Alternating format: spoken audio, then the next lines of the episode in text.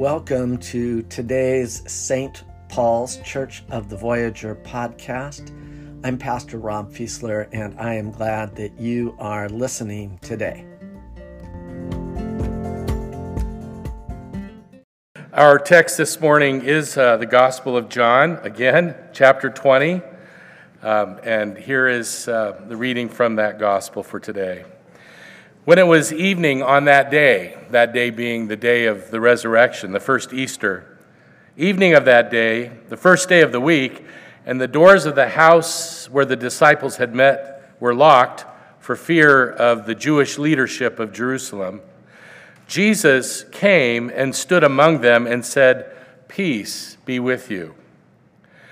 After he said this, he showed them his hands and his side. Then the disciples rejoiced when they saw the Lord. Jesus said to them again, Peace be with you. As the Father has sent me, so I send you.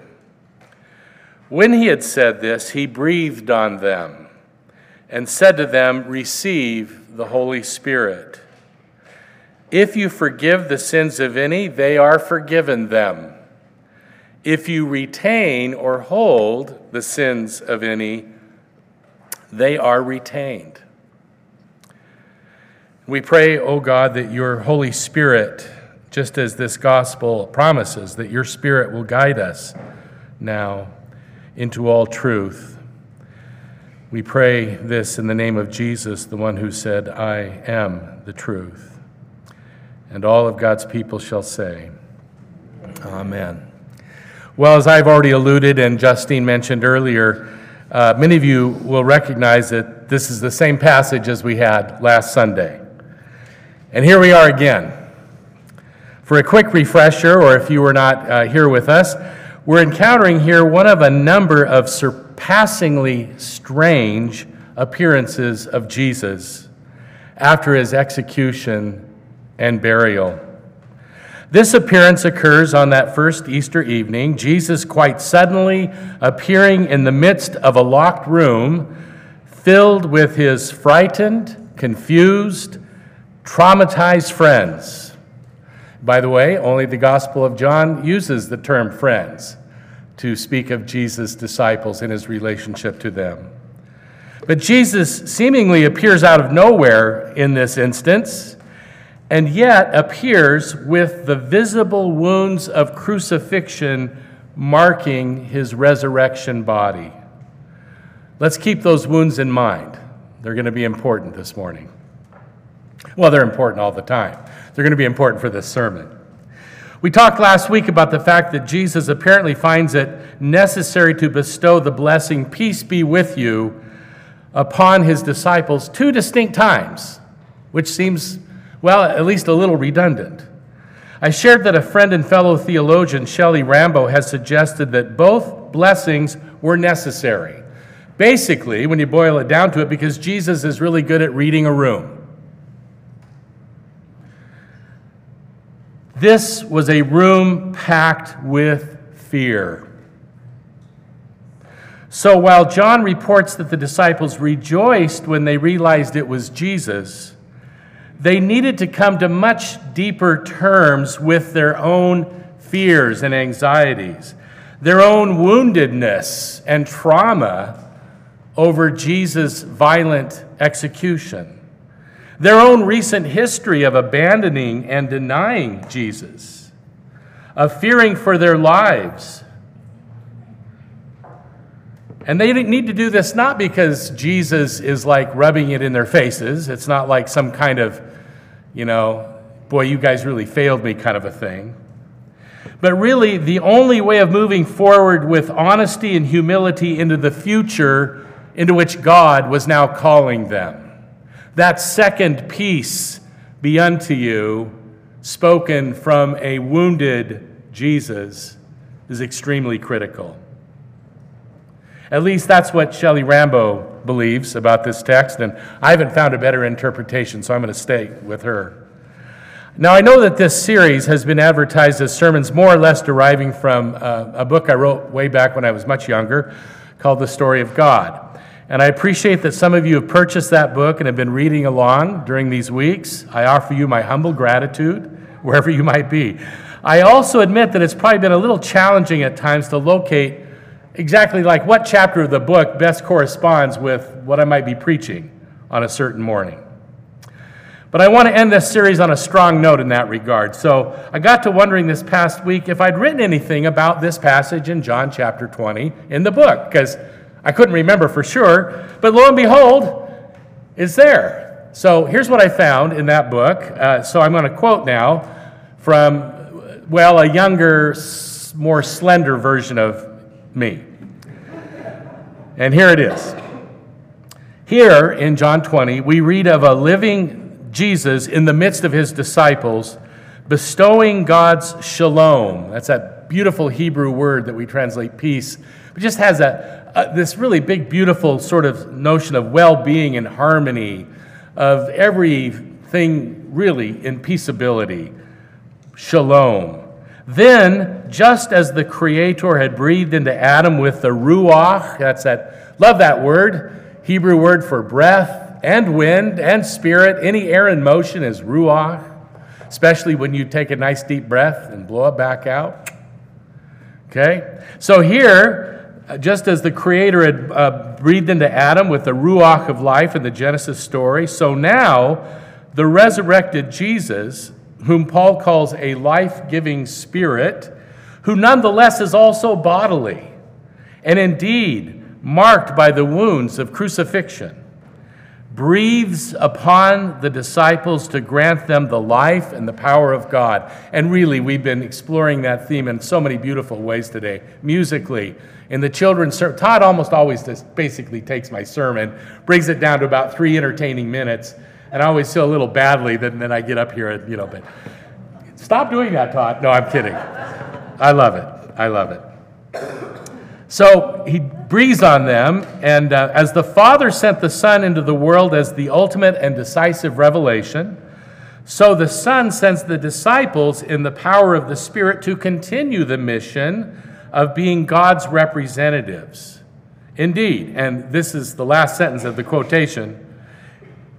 Jesus appears to bestow a responsibility upon the gathered disciples that Protestants have been hesitant to recognize and that includes Methodists, the power to forgive sins. Oh my goodness. Now, I didn't say anything more about that when I wrote this book because I didn't really know what I would say if I tried. What in the world does this mean? Jesus saying to his disciples, if you all, and it's the second person plural, you all, if you all forgive the sins of any, they are forgiven of them.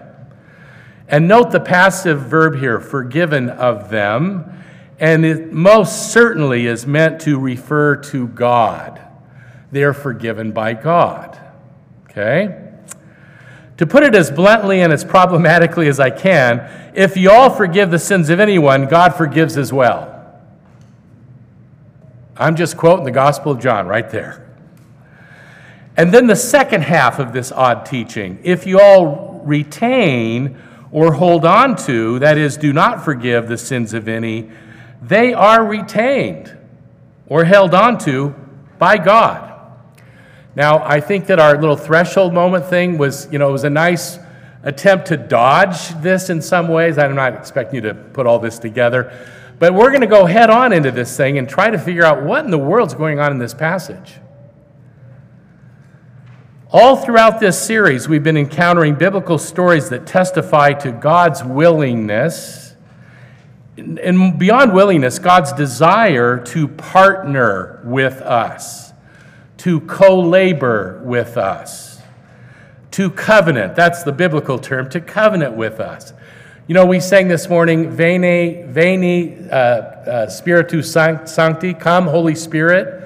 That Veni in there is in the word covenant. C O V E N. We come together with God in covenant. God desires this. God longs for this kind of covenantal thing. But this seems to take it to a whole new level. If you forgive the sins of any, they're forgiven by God. If you retain those sins, they're retained by God. That's, that's a whole new scary, kind of sobering level to take this. So, what might this strange text from the Gospel of John be saying to us this morning? You with me so far? I'm a professor. Any questions? There will be a test at the end of this, so I hope you're taking studying. Remember what Todd said about studying? Nah, there's no quiz. I'm, I'm kidding. First, I want to go back to Jesus breathing on his disciples and saying, Receive the Holy Spirit.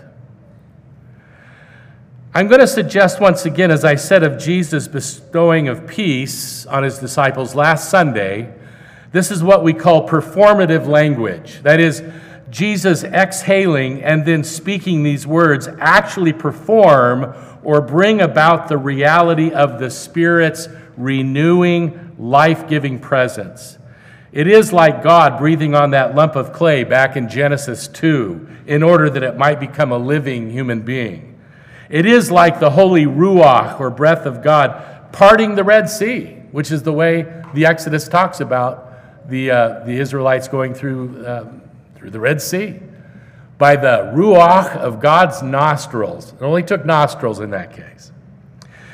It's like God's life giving breath, wind, spirit blowing through Ezekiel's valley of dry bones, if you've ever read that story, to renew and to revive the people of Israel. And it wasn't an accident, I'm sure, that Kenneth played a beautiful version of Revive Us Again this morning as we began worship.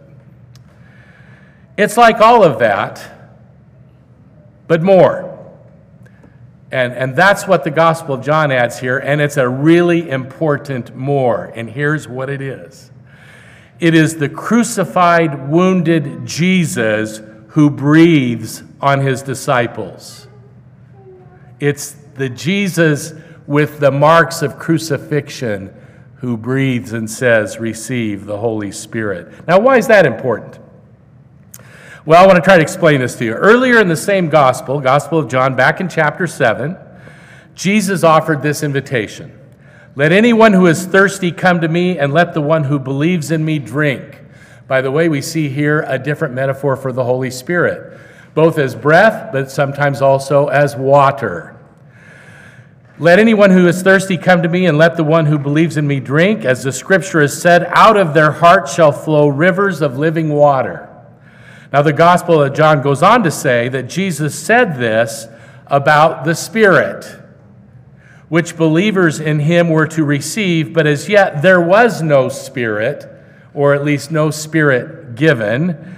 And here's the reason why because Jesus was not yet glorified. That's in John 7. Because Jesus was not yet glorified. What's the connection? Well, here's the crazy thing in the Gospel of John, we have an entirely surprising fact that Jesus' hour of glory or his glorification is when he is lifted up. And on what is he lifted up? On the cross. That in the Gospel of John is the hour of glory, which seems kind of weird. I don't know about you, but at first glance, being crucified doesn't seem terribly glorious. Jesus, nailed to a Roman crucifix, gasping for air, just dying for some ruach, bleeding out, and finally choking to death. It's not a pretty sight.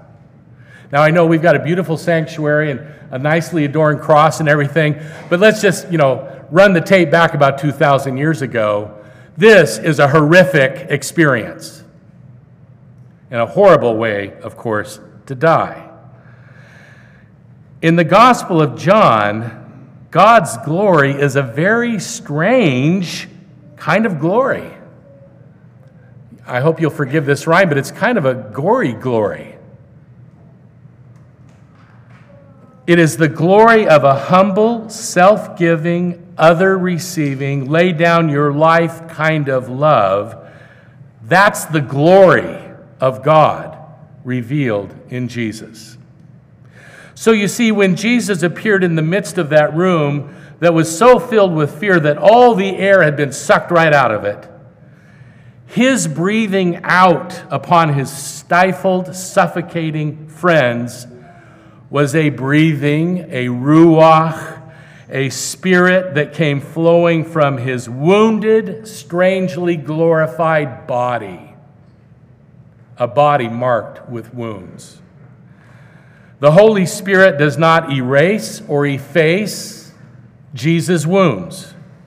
Rather, the Holy Spirit issues forth from and through those very wounds. The Spirit was not yet given because Jesus was not yet glorified. It is a cruciform spirit that Jesus exhales upon his disciples on that first Easter evening and also upon us this very morning.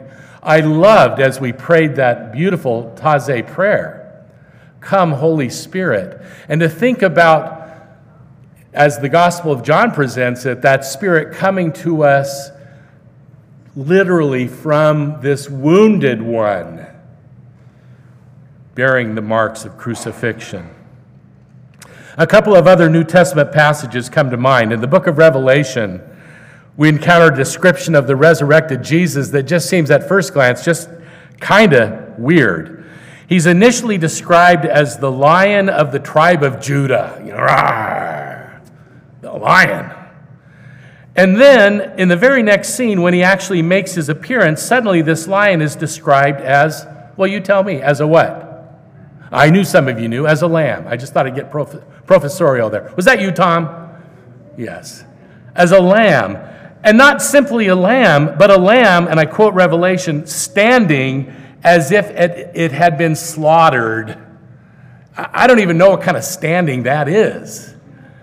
It doesn't sound very overpowering and powerful, standing as if it had been slaughtered. Wow.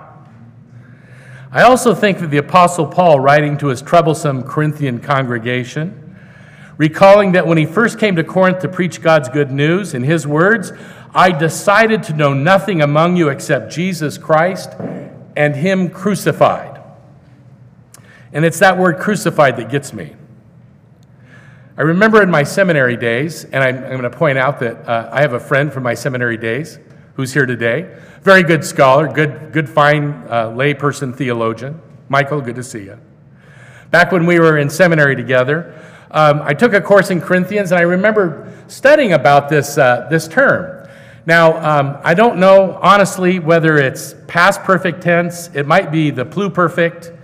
I guarantee you that my mastery of Greek was never anywhere near perfect. But the term in the Greek, I re- one commentator's comment has stayed with me all these years. He said, Jesus Christ and Him crucified is a lot like saying, Jesus Christ who still bears his wounds, who still bears his wounds. We serve a wounded Savior, and the spirit breath he breathes upon us proceeds from a crucified body.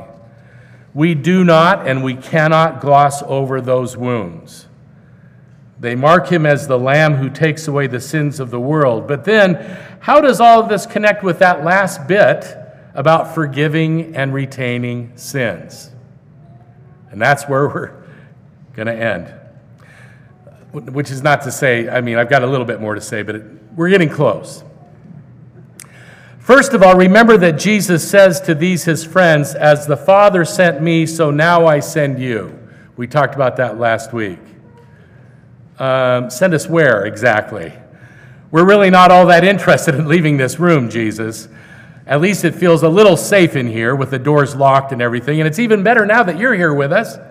We're so small, so weak, so fearful, so insignificant.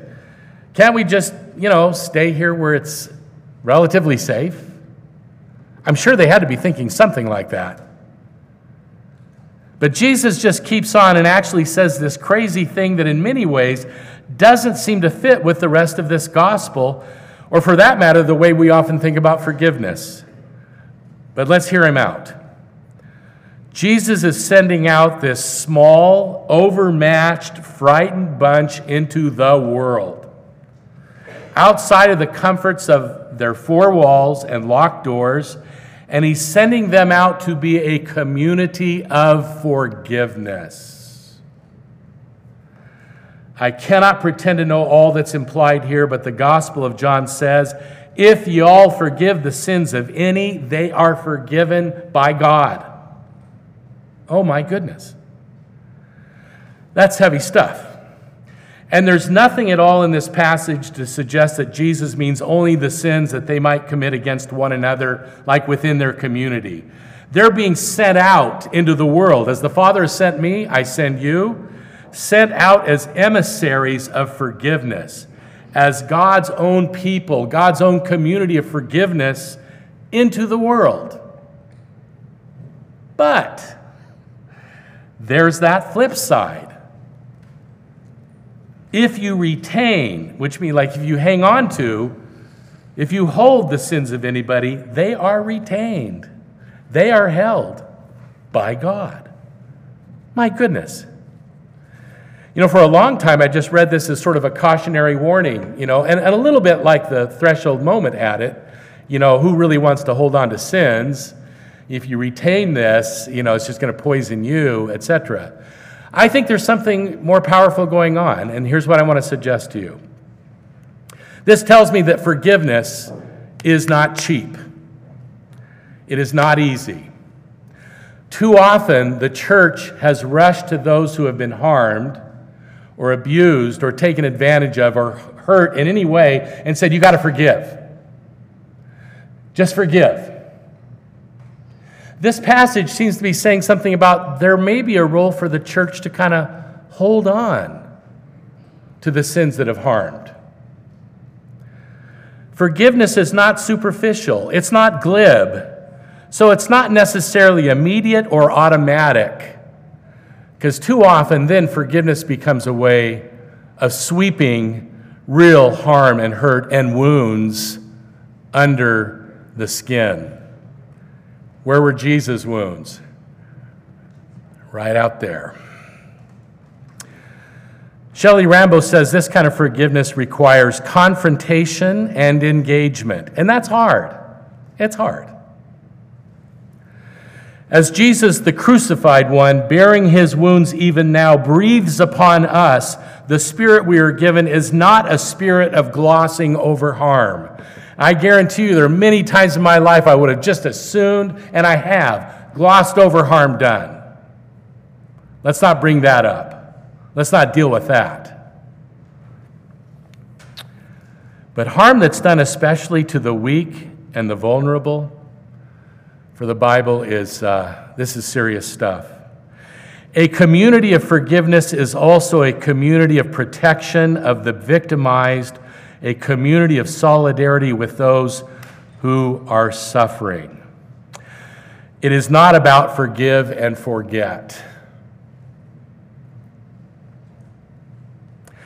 The very fact that in our Apostles' Creed, which I know we don't recite every Sunday here, but you're, you're familiar, we Christians through the centuries have confessed that Jesus, and I quote, suffered under Pontius Pilate. I mean, Pilate gets called out an awful lot every Sunday around the world. He really does. Suffered under Pontius Pilate. We're not forgetting that. But we don't say that in order to go like, damn that Roman governor. We are simply reciting the fact that great harm was done to an innocent person. Suffered under Pontius Pilate means we do not believe in sweeping things under the rug. Jesus still bears the wounds of his suffering. And we are not to try to hide those wounds in history. And that includes our own sins and the harm that we may have done. Forgiveness does not mean forgetting, and we, as the community of forgiveness, are called upon by God precisely to be a people who remember, who retain, who hold the suffering of others. This is not about holding on to what's been done to me. It's more about being part of a community that helps me bear those wounds, that retains along with me.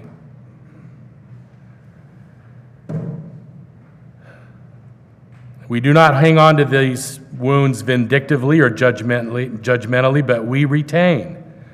We hold on to those memories of violence and harm in order that the wounds be not buried under a pile of denials, rationalization, or scapegoating.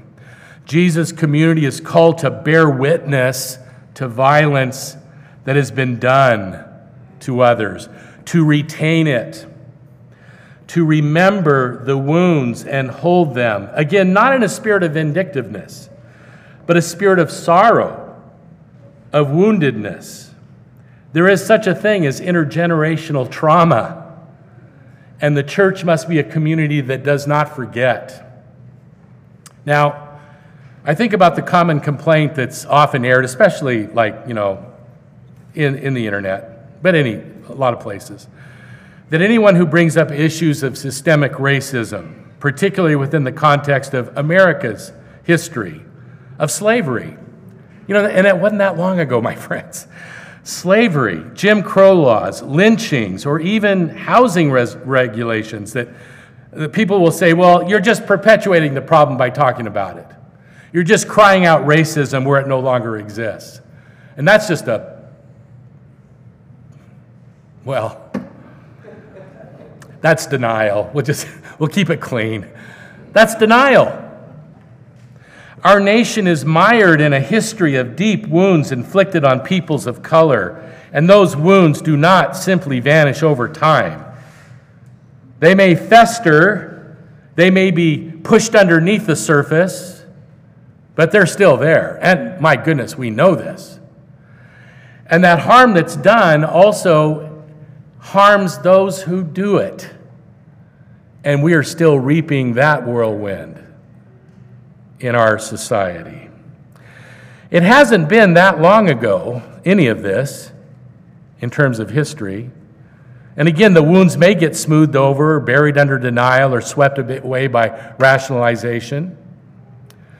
But if I'm even halfway right about what's going on in this passage, Jesus, who bears the wounds of crucifixion, breathes on his community to be a community both of forgiveness but of discerning when sins must be held, retained. Our country may prefer to forget, but uh, I can't forget this conversation with Shelley Rambo at Point Loma a couple weeks ago. Maybe the church is called to be the community of remembrance that retains. Jesus, the crucified, breathes his cruciform spirit upon us that we might be a people that bears witness to the deep wounds. We're to be a people who, following the Nazarene who was executed by an occupying military power, to stand with those who suffer, perhaps even standing as those who have been slaughtered and whose ancestors suffered under the power of empire, and all too often under power that the church itself exercised. And we know this. And if it's the spirit of the crucified Jesus that is breathed upon us, it means we cannot forget the wounds that we ourselves have inflicted. Again, I'm not talking about vindictiveness or revenge. After all, though we do regularly confess that Jesus suffered under Pontius Pilate, we do not go on to say, and may Pontius Pilate burn in hell forever and ever. We leave that sort of judgment to God. But here's where I want to end. We leave that judgment to God.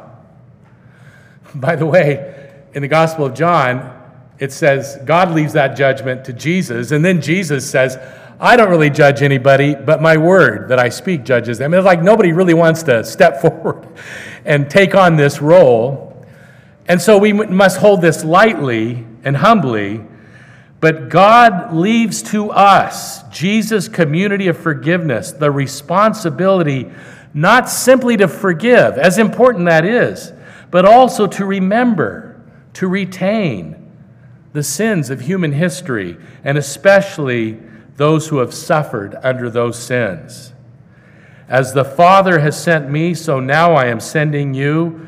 Receive my holy breath. Let us pray. Oh God, I humbly ask in Jesus' name that your Holy Spirit will help us to sift out uh, the truth of this text, even if um, I've not gotten it. We pray that uh, your Holy Spirit would guide us. But above all, may we, may we acknowledge that the Christ we serve is a wounded Christ. And thus, uh, we cannot turn away from the wounds of those around us and those who have lived before us.